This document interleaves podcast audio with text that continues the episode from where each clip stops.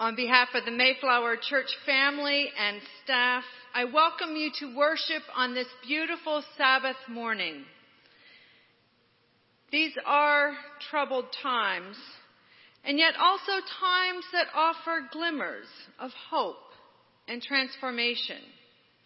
These are times that invite us to self-reflection, transformation, and opening ourselves to that which is divine and that which is holy in our world. For these reasons, we gather for worship. For these reasons, we are united as one by the Spirit this morning. We are glad that you are joining us wherever you might be on this Lord's Day. I have a few brief announcements to share. First of all, thank you to everyone who made our collection of food for IHN homeless families a success. We collected two carfuls of groceries, enough to fill the shelves of their pantry. Thank you. Please know Monday morning from 10 a.m. till noon, our youth will be collecting school and snack items for New City kids. Please drive up to the portico and the youth volunteers will safely receive your donations. Also, immediately after the service today, we will hold a brief annual meeting to receive our nominating committee and membership report, as well as any additional information regarding the transition plan. All members are invited to stay tuned for a word from our moderator. If you received our Friday email, I invite you to locate our worship bulletin or to visit the homepage on our website to download it so you can follow along during the order of our service. Today we will celebrate communion and we encourage you to partake with us. In the next few minutes, you might find bread or juice, crackers or wine, anything that might be a good substitute and have it with you during the service. If you would like to symbolically participate, that's fine as well. All are invited to the Lord's table. As we prepare our hearts and minds to worship this morning, I invite you to hear these words borrowed from the poet Jan Richardson. Bring your sorrow Bring your grief. Bring your fear. Bring your weariness, your pain, your disgust at how broken the world is, how fractured, how fragmented by its fighting, its wars, its hunger, its penchant for power, its ceaseless repetition of the history it refuses to rise above. I will not tell you the blessing of worshiping together will fix all that. But in this time, when we have gathered, let us wait. Let us watch. Let us listen. Let us lay aside our inability to be surprised our resistance to understand. And let us open our hearts and our lives to the stirring presence of our living God. Come, let us worship God.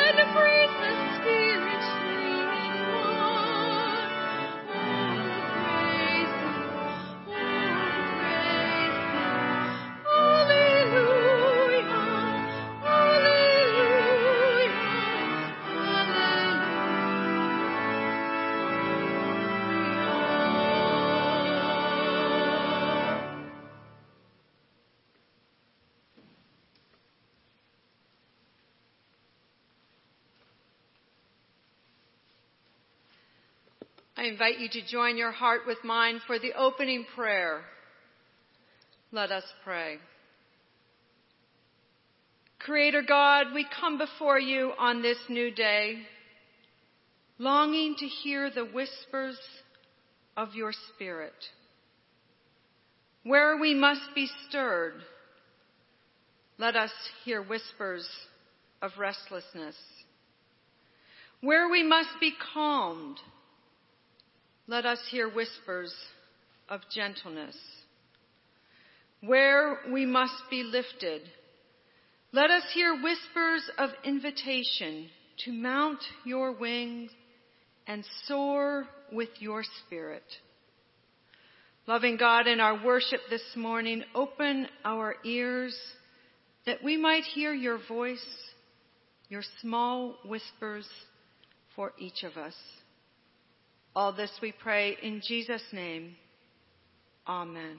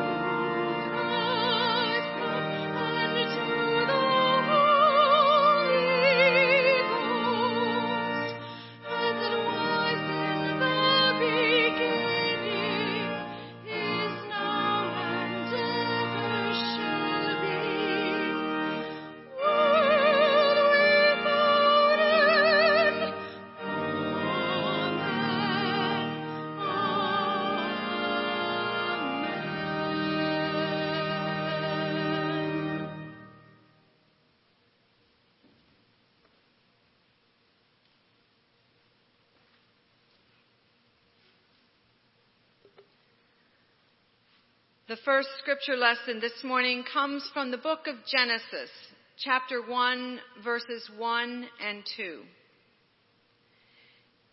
In the beginning, God created the heavens and the earth. Now the earth was formless and empty. Darkness was over the surface of the deep.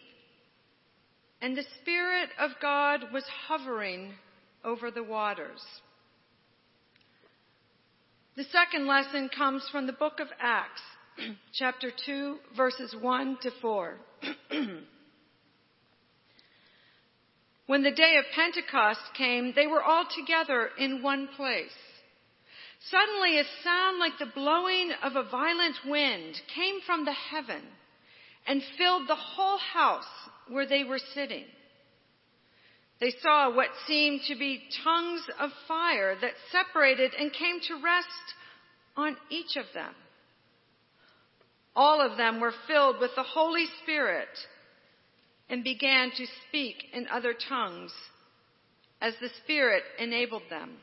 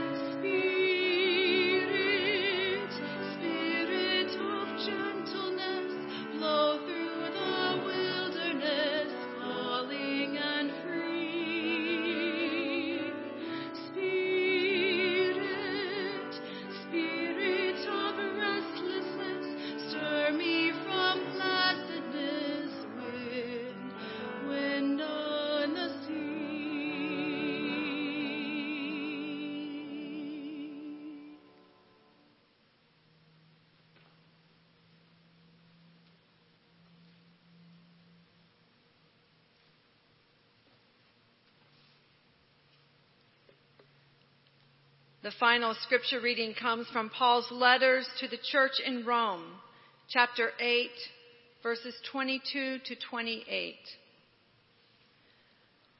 We know that the whole creation has been groaning as in the pains of childbirth right up to the present time. Not only so, but we ourselves who have had the first fruits of the Spirit groan inwardly as we wait eagerly for our adoption, the redemption of our bodies. For in this hope we were saved. But hope that is seen is no hope at all. Who hopes for what they already have? But if we hope for what we do not have yet, we wait for it patiently. In the same way, the Spirit helps us in our weakness. We do not know what we ought to pray for, but the Spirit intercedes for us through wordless groans. And he who searches our hearts knows the mind of the Spirit, because the, the Spirit intercedes for God's people in accordance with the will of God. And we know that in all things, God works for the good of those who love him, those who have been called according to his purpose.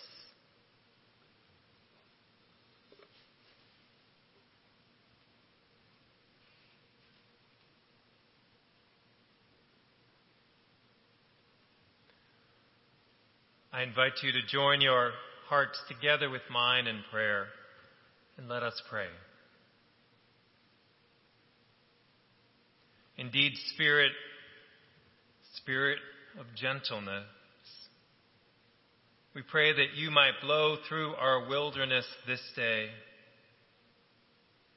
Spirit of restlessness, we pray you might stir us from placidness as we turn our heart, our soul, and our mind to your word once again. This we pray in your Son's name. Amen.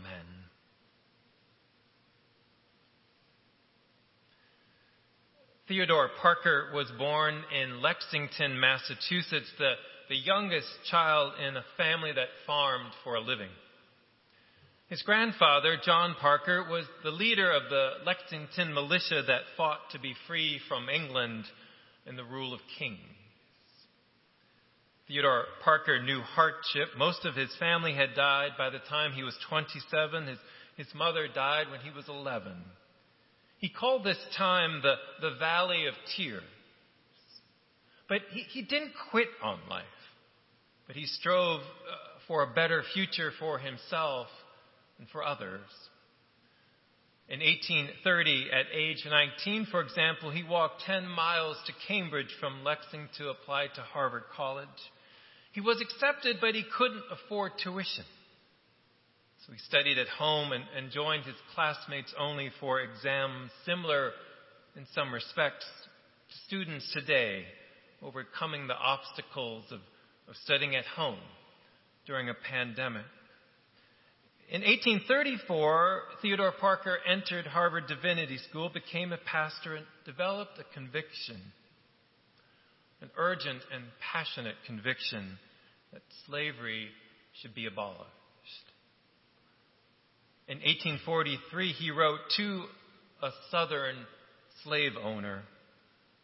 And as a result, the church he served grew to thousands, including Louisa May Alcott and William Lloyd Garrison. But what Parker is mostly remembered for today are words he said that were later embraced by Martin Luther King and even embroidered on a rug in the Oval Office. Words he offered in a sermon he gave in 1853 when he said, I do not pretend to understand the moral universe. The arc is a long one. My eye reaches but little ways. I cannot calculate the curve and, and complete the figure by experience of sight. I can divine it by conscience. And from what I see, I am sure that it bends towards justice.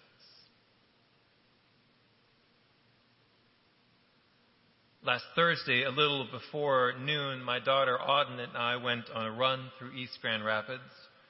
Last Thursday was a beautiful June day. The sun was shining. The sky was a robin egg blue. Leaves were green and shimmering gently in the trees. A scent of lilacs hung in the air. And I decided to tap the, the stopwatch on my phone as we passed wealthy school running down Lake. When I looked down next as we passed the high school on Lake Street, two minutes had passed on my stopwatch on my phone. And then the siren went off as it does on noon on Thursdays. As that jarring sound echoed off homes and around our ears, we passed the high school and then I saw six minutes had passed. We turned off Lake and on to Bonnell. I looked down to catch that moment when my stopwatch would read 8 minutes, 46 seconds. In 8 minutes and 46 seconds, more or less, you can run from Wealthy School up to Bonnell.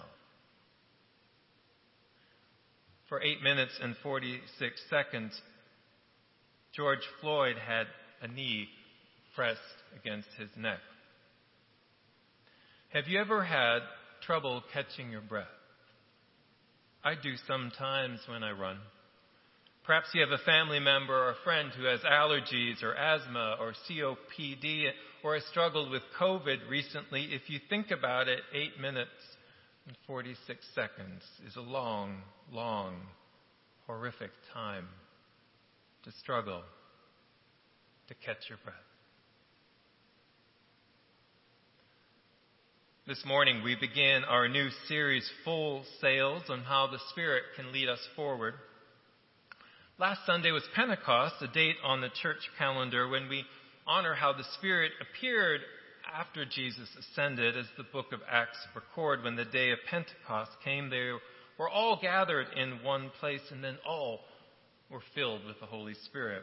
The word for spirit in the New Testament in Greek is pneuma, which means spirit or wind or breath.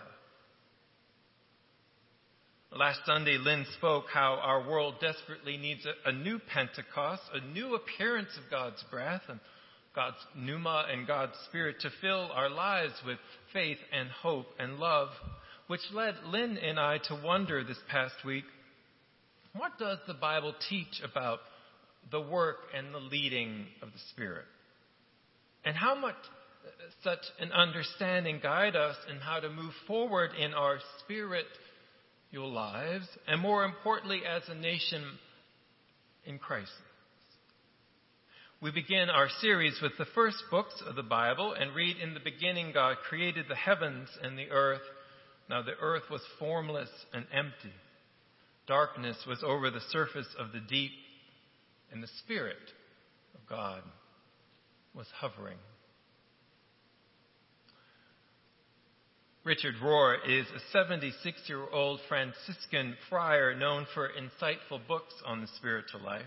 The past few weeks, I've been enjoying his reflections in the universal Christ, where he notes how, how this passage describes how God, working through the Spirit, in order to pour itself into finite visible forms, including stars and water and planets and animals and human beings, everything we see before our eyes. This, notes Rohr, is the first incarnation, long before the second incarnation of Jesus. In that second incarnation, God became human, became flesh, but in this first incarnation, as Rohr calls it, God becomes a part of the work of the Spirit in everything. God becomes a part of and inside the universe, stars and people trees, the very air that we breathe. Meaning, when we begin to consider what the Spirit does and how it can move forward in our lives as a country and a world, it's important to note how the first appearance of the Spirit in the Bible occurs at the very beginning of everything. When everything, we might say, begins to move forward the universe and life itself. Scholars note how it's important to understand the Hebrew word for spirit in Genesis here is ruach, a word that is feminine, underscoring how the Spirit brings forth and gives birth to, we might say, all that we can see and touch and experience in our world. In our third reading this morning, Paul underscores this idea as he writes, We ourselves who have the first fruits of the Spirit, grown inwardly as we wait eagerly for the redemption of our bodies. In the same way, the Spirit helps us in our weakness, for we do not know how we are to pray. But the Spirit intercedes for us with wordless groans. And He who searches our hearts knows the mind of the Spirit because the Spirit intercedes for God's people in accordance with the will of God. And what we might ask is the Spirit bringing forth and giving birth to? To what purpose is the Spirit groaning alongside and in us, guiding us in prayer, realizing us in us the will of God. I do not pretend to understand the moral universe. The arc is a long one, proclaims Theodore Parker. My eye reaches but little ways. I cannot calculate the curve and complete the figure by experience of sight. I can divine it by conscience. And from what I see, I'm sure it bends towards justice. Mitchell Denzel Smith is a New York Times bestselling author of The Invisible Man, a young black man's education. And this week I came across a fascinating article he wrote on Parker's sermon. A sermon words, as I mentioned later, embraced by Martin Luther King, who is known for saying this The arc of the moral universe is long, but it bends towards justice. But Smith notes the use of Martin Luther King's quotation, although carries this, this risk of magical thinking that if the arc of the moral universe will inevitably bend towards justice, then there is no reason for us to work towards that justice as if it's preordained, as if it's only a matter of cosmic influence, as if there's no human role in that work. Then we are off the hook. Now, this isn't what King meant, as evidenced by his own life. But there is a danger, writes Smith, in assuming that justice will just happen on its own. He then points us back to Parker's sermon and suggests his words can inspire us to take a more active role. Which makes sense when we think of all that Parker overcame in his own life. How he fought against slavery, and how he honestly confesses he doesn't understand the moral universe but he knows the arc is a long one and ultimately bends towards justice. And unless we do the work of justice, says Parker, it will never be realized. Mariann Edgar Budde is the bishop of the Episcopal Diocese of Washington which oversees churches such as John St. John's Church in Lafayette Square across from the White House. In an article she wrote a few days ago, the bishop made the point how God says through the prophet Amos, let justice roll down like waters and righteousness like an ever flowing stream. Scripture is clear, the bishop reminds. Justice, which is the societal expression of love, matters most to God.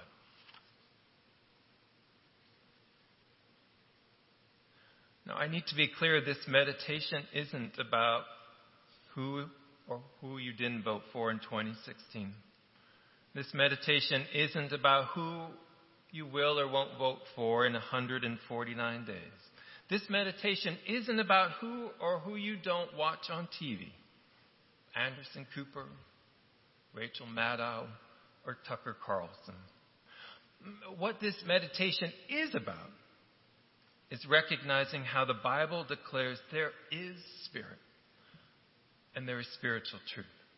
And that which is of the Spirit is beyond the politics of the day and beyond cable shows that often manipulate our opinions about events in our world.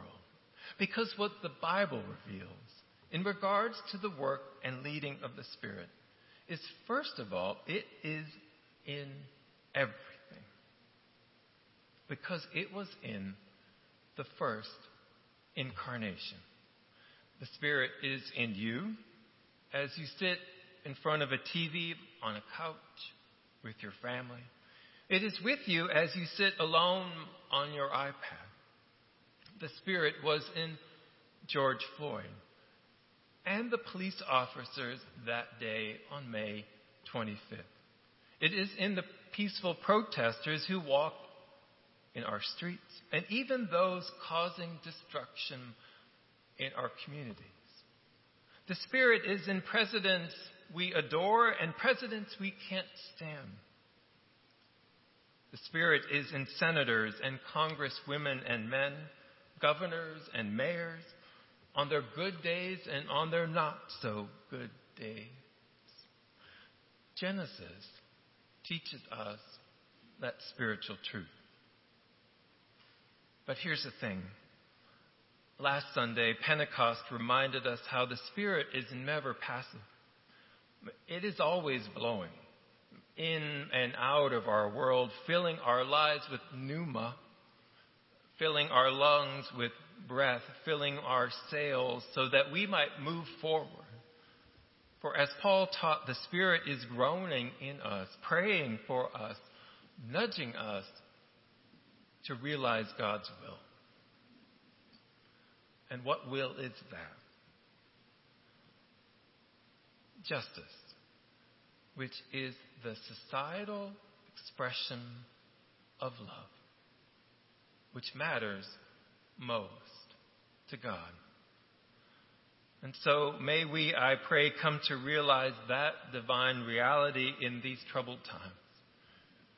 For although we might not pretend to understand the moral universe, the arc is a long one, as Theodore Parker once proclaimed. And although our eyes might see but little ways, from what we see, it does bend towards justice. And may it be so, I pray. May it be so. And may we all, young and old, women and men, Democrats and Republicans, choose this day to open ourselves to the Spirit's leading and to work with all of our resolve and grit, our means and our treasure, our hands and our voices, so something new and of the Spirit can be born once again into our hurting communities, our country, and our world. In the name of God, the Creator, the Son, our Redeemer, and the Spirit, our Sustainer. Amen.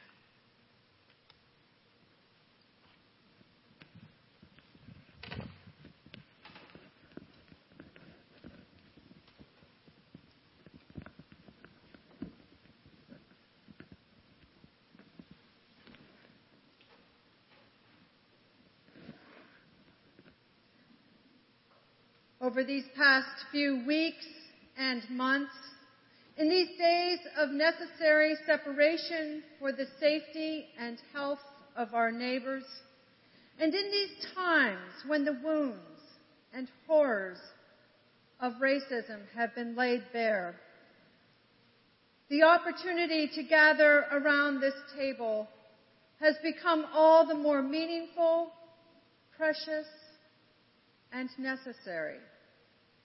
For it is here where we meet the risen Lord. It is here where hatred and prejudice and all that divides us have no place. It is here where we can find forgiveness. It is here where our emptiness will be filled. It is here where we will be fed and strengthened for the work that is prepared for our hands. And so I invite you to this table, wherever you may be, and whatever you may be sharing. Perhaps you are sitting on a couch holding a cup of coffee and a, have a bagel in your hand. Or maybe you are sitting at a dining room table with wine and bread. Or maybe you are in your backyard with juice and crackers. Or perhaps you are simply pondering the words spoken here today and cherish the connection that we all have through the Spirit of Christ. Wherever you may be, whatever meal you are sharing, all are welcome to the table of the Lord. Not because we must, but because we may. Not because we are hungry, but because we desire to be nourished. Not because we should, but because we can. Come not to confess that you are righteous, but that you sincerely seek to love Jesus Christ and desire to be his disciple. Will you pray with me, please? God of all times and places, before we share this meal together, let us hear again your story of salvation. Remind us how you heard the cries of your people, rescued them from slavery in Egypt, and sustained them in the wilderness. Let us not forget that when your people were scattered, you were with them in exile, and you made a way to bring them home. Help us to remember the countless times you strengthened and empowered your people in the face of distress. Let us remember how your Spirit stirred in the lives of those who were called for your purpose those who work for good. As the risen Christ comes alongside of us in this meal, we recognize your Son, alive, showing us the way. He makes all things possible, defeating evil and overcoming death, restoring us to a right relationship with you and with one another. Oh God, we ask that you give us your guidance in this trying time. Give us the courage to open our lives to the fresh breaths of your Spirit. Today, we bring before you the names of those who are suffering. We pray for those who are fighting for their physical and their mental health. We pray for the communities and the lives that have been torn apart by the ravages of racism. We pray for those who peacefully protest injustice and those who protect their right to do so. We pray for those who are mourning, those who have lost ones they love, and those who have lost opportunities and precious moments. In the silence, O Lord, hear our prayers.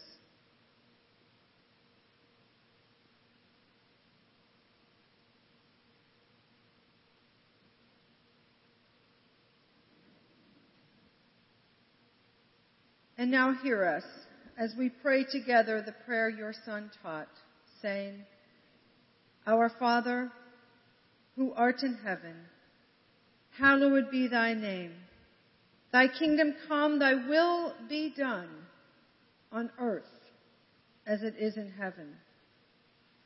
Give us this day our daily bread, and forgive us our debts as we forgive our debtors and lead us not into temptation, but deliver us from evil.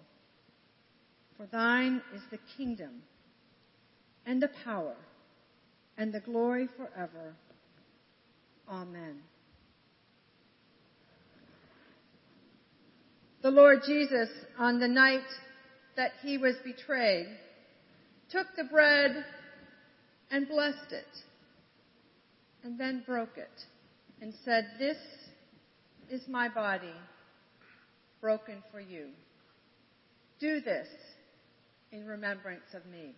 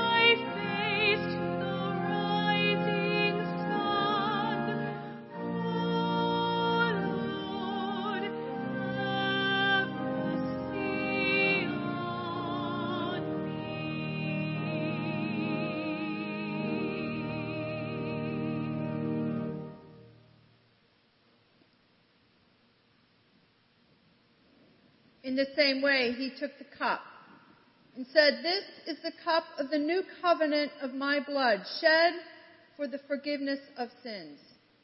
Do this in remembrance of me.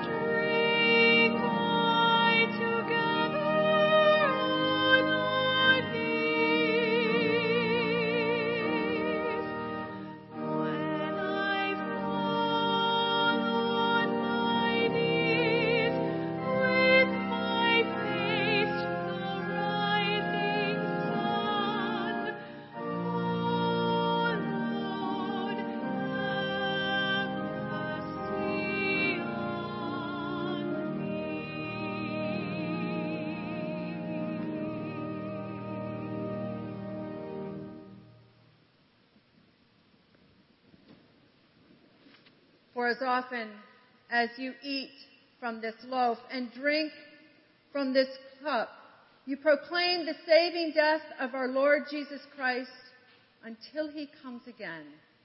Friends, this is the feast of God for the people of God. Ministering to you in the name of Jesus Christ, we offer to you this sacrament.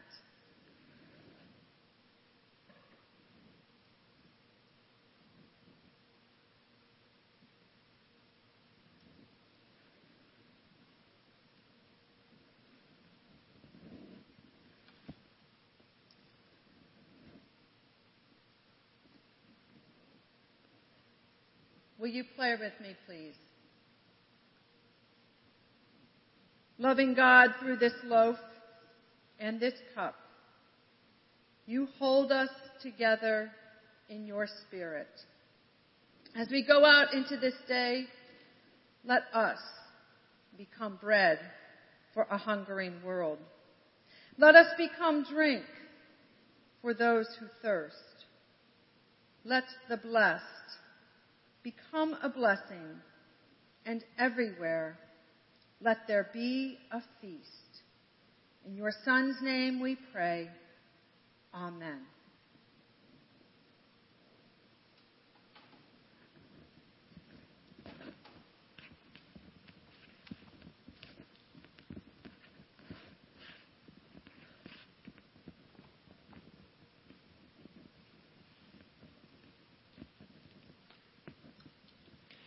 My life flows on, or how can I keep from singing, has a clear message.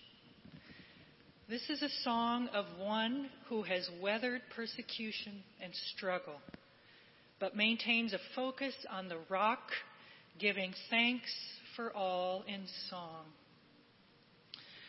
I first turned to this song when I saw it posted in a friend and colleague's uh, posting on Facebook. He is a uh, organist, church choir director, professor in Boston, and he was lamenting the fact of us not being able to sing, of choirs not being able to be together because of the dangers of COVID. Today, I especially think of our chancel choir because June 7th would have been our last Sunday of the season. And so we listen today to a trio from our wonderful choir Aaron, Abby, and Melissa, who have recorded this song this week, and that video will be posted on our YouTube and Facebook channels tomorrow. So I invite you to look, to listen, to enjoy, and to share. This is a great way for to help us be more visible in this virtual world. As we sing this song today, we affirm the beauty of voices singing together. We acknowledge that this is a time of lament that we're living. And we challenge each one of us with a recurring question How can we keep from singing?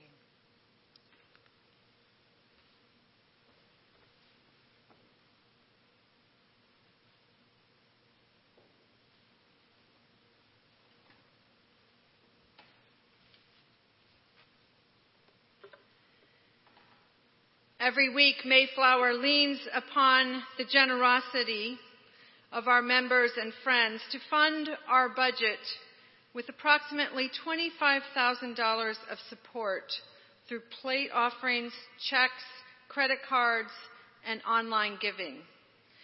If you are following in the online bulletin, please know you can click on the link to give offering. You can also give online on our homepage and if you would prefer, we have a mailbox under the portico where you can either drop off an envelope or simply put one in the mail. We also now offer the opportunity to give via text. Please check our worship bulletin in the email or homepage for details. So as we wait that day when once again the ushers will wait upon us for the offering, this morning in our online world, your church asks for your help and your support as we seek to be the body of Christ in this groaning world, loving our neighbor, serving those in need, feeding the hungry. We are grateful for your generosity.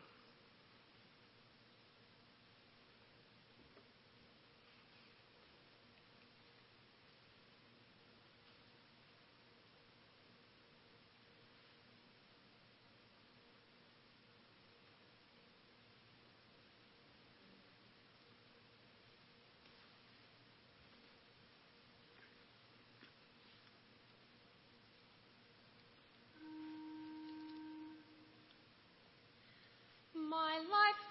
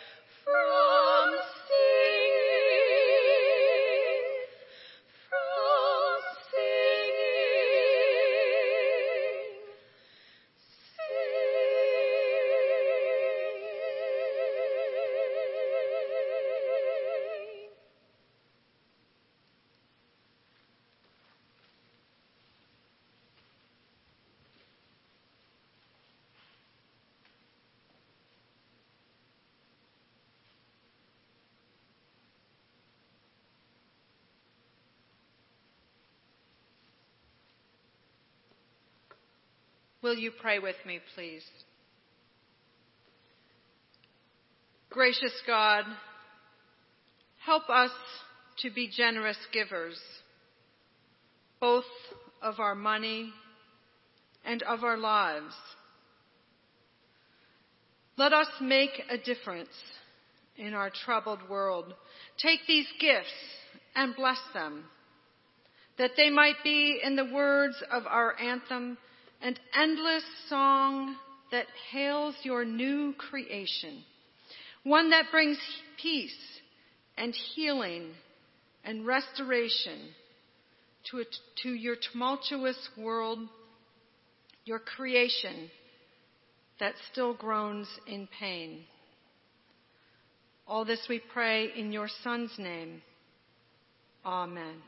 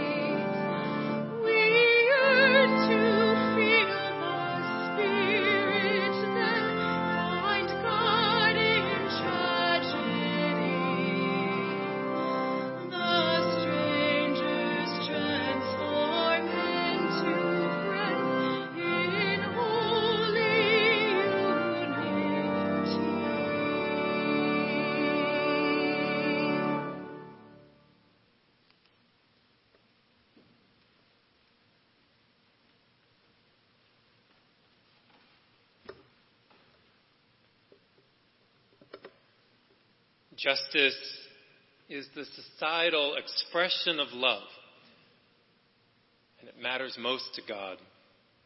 And so may we, I pray, come to realize that divine reality. For although we might not pretend to understand the moral universe, the arc is a long one, as Theodore Parker once proclaimed. And although my eye reaches but little ways from what I see, I am sure it bends towards justice. And so may we all, young and old, women and men, Democrats and Republicans, choose this day to open ourselves to the Spirit's leading and to work with all our resolve and grit, our means and our treasure, our hands and our voices, so something new and of the Spirit can be born into our world. Amen. This time, I would like to invite forward our moderator, Barbara Holman.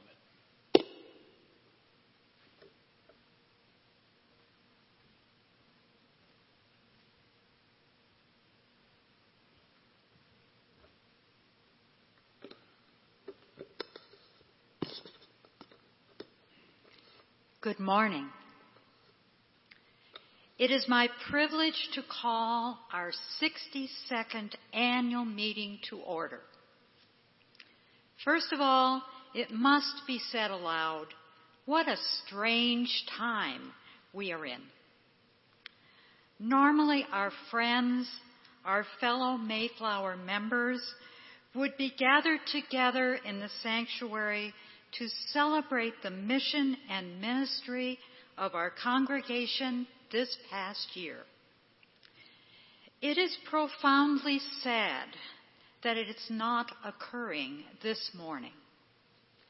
But, on the other hand, I am also very proud of our Mayflower staff for guiding us through a once in a century pandemic.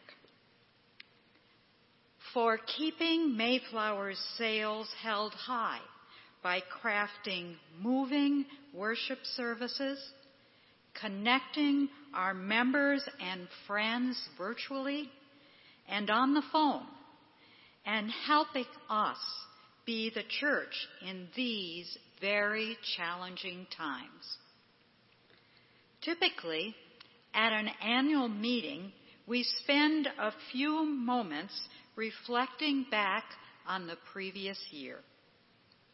And for the few moments, I'd like to share all we enjoyed and all that we accomplished up until mid March because it was wonderful. We began our year in September of 2019 with biscuits and bluegrass and our kickoff picnic. We then launched a new midweek academy and Sunday morning workshops led by professors from Hope College and Calvin University. This past fall, we welcomed extraordinary people to our staff Scott Bosher, Abby Brooks, and Josh Ledesma. And our music program has been has attracted new supporters throughout Grand Rapids. Thank you to our music department for a wonderful year. This past year, we also ordained Ruth Bell Olson as a pastor in the Church of Jesus Christ in one of the most moving services at Mayflower that I have ever been a part of.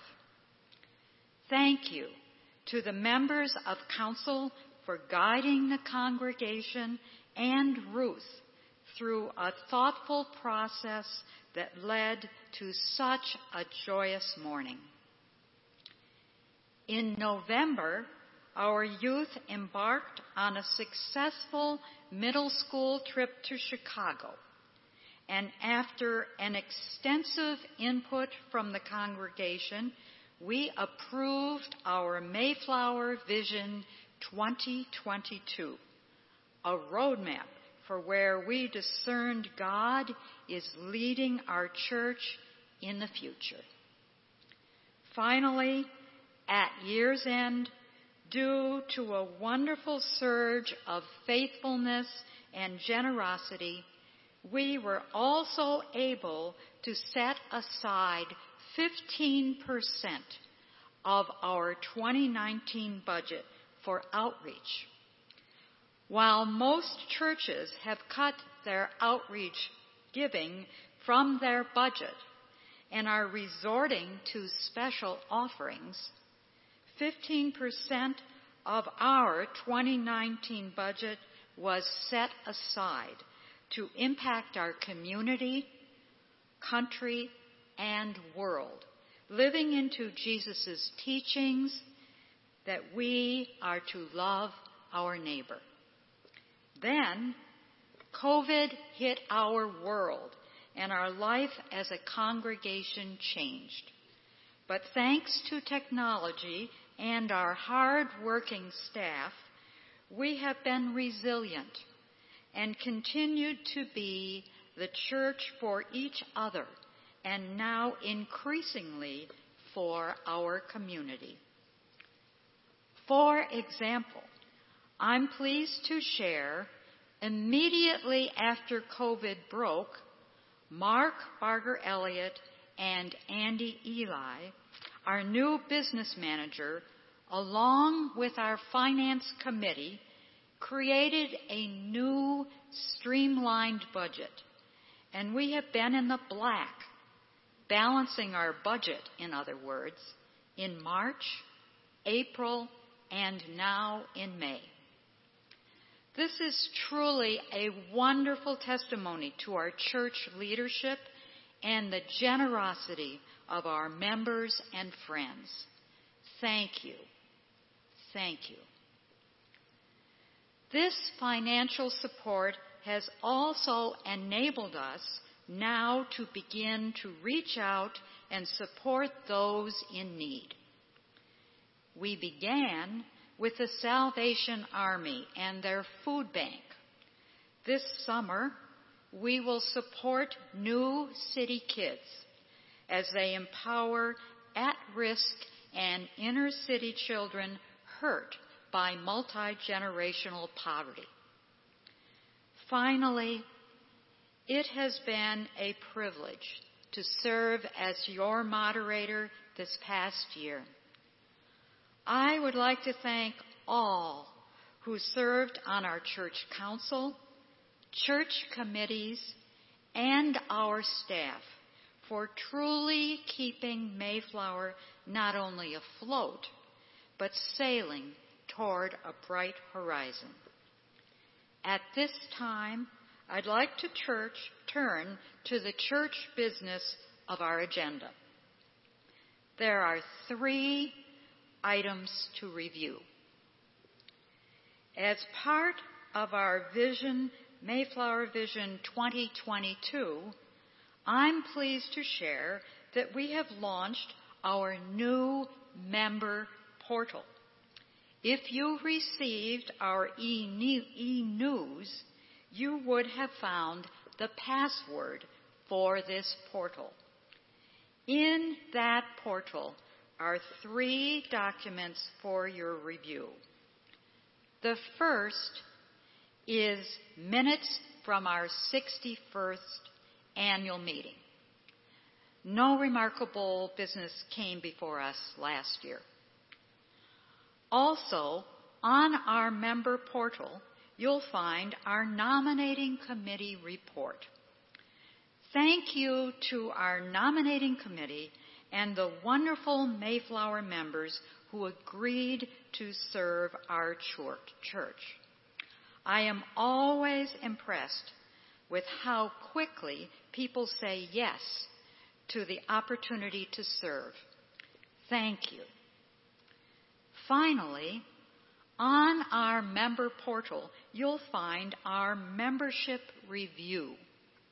Please note that on January 1st, 2019, our total membership was 1,072. And in 2019, we added four members, four, 48 members, pardon me. 14 of our members were also received into God's eternal presence, and seven members transferred or requested to be removed, typically because they moved out of town. This left us with a total membership of 1,098, which I'm pleased to share with you is our 15th year of consecutive membership growth. Ordinarily, we would now vote to receive these reports, but we didn't have time to figure out a way to vote electronically, so if you would all say aye on the count of three, it will be recorded as a virtual vote. One, two, three, aye. Thank you. Finally, it is my pleasure to invite forward Jim Rogers, who has served this past year as chair of our personnel committee and vice moderator, and this morning becomes moderator for the coming year. Jim?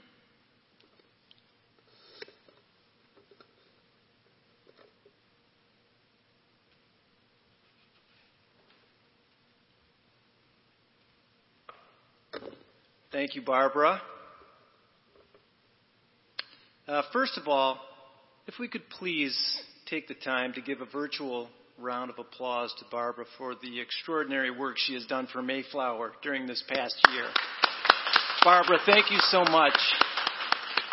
It's always a pleasure working with you. It is now my privilege to serve as your moderator for the next year. We all know these are extraordinary times, and in light of this, there are a few things I would like to share. Uh, likely, you have learned that Mark and Lynn Barger Elliott have accepted a call to serve as co pastors and head of staff at the House of Hope Presbyterian Church in Minneapolis. As Barbara wrote in your moderator email a few weeks ago, the book of Ecclesiastes teaches there is a time for everything and a season for every activity under the heavens. And in that spirit, I invite you to join the church council in celebrating 15 wonderful years of ministry with Mark and Lynn over the coming weeks as their last day at Mayflower will be June 30th. To help celebrate, I invite you to join in the following activities. First, if you would like to send a card or a gift to Mark and Lynn, please send them to the church. Church policy is that Mayflower cannot accept financial gifts on behalf of a staff member. Therefore, these would need to be made out directly to Mark and Lynn Barger Elliott. Second, Mark and Lynn are arranging farewells from the front steps these last two weeks of June. More details will be forthcoming, but this will give Mark and Lynn an opportunity to thank Mayflower members and friends, of course, for serving the church together these past 15 years. And will give us a chance to thank them as well. In addition, please know that the Personnel Committee and the Executive Committee are now hard at work shaping our transition plan. This will include a three step process. First, the Executive Committee will engage in a congregational survey this summer to invite feedback as to what qualities you would like to see in our next senior pastor. Second, this summer, the Personnel Committee will begin to craft the materials we will need to invite applications for this position. These materials will then be handed off to the Pastoral Search Committee in the fall. The third step involves the formation of the search committee, which will be done in the following way. This September, the congregation will be invited to make nominations for those individuals who best fit the job description for a candidate to serve on this committee. The nominating committee will then select the committee and present it to the congregation, likely in October. And I promise you, your church leadership is working hard to make thoughtful decisions in a timely manner. Finally, I have two requests regarding this transition. First, please be patient and know that we are always doing our very best. Everything is pretty challenging right now, including simple things like scheduling meetings and organizing our communication. And second, please keep your church leadership in your prayers as together we hoist our sails to catch the leading wind of the Spirit as we move forward as a congregation. And at this time, I would like to adjourn our annual meeting and invite Mark to close us in prayer.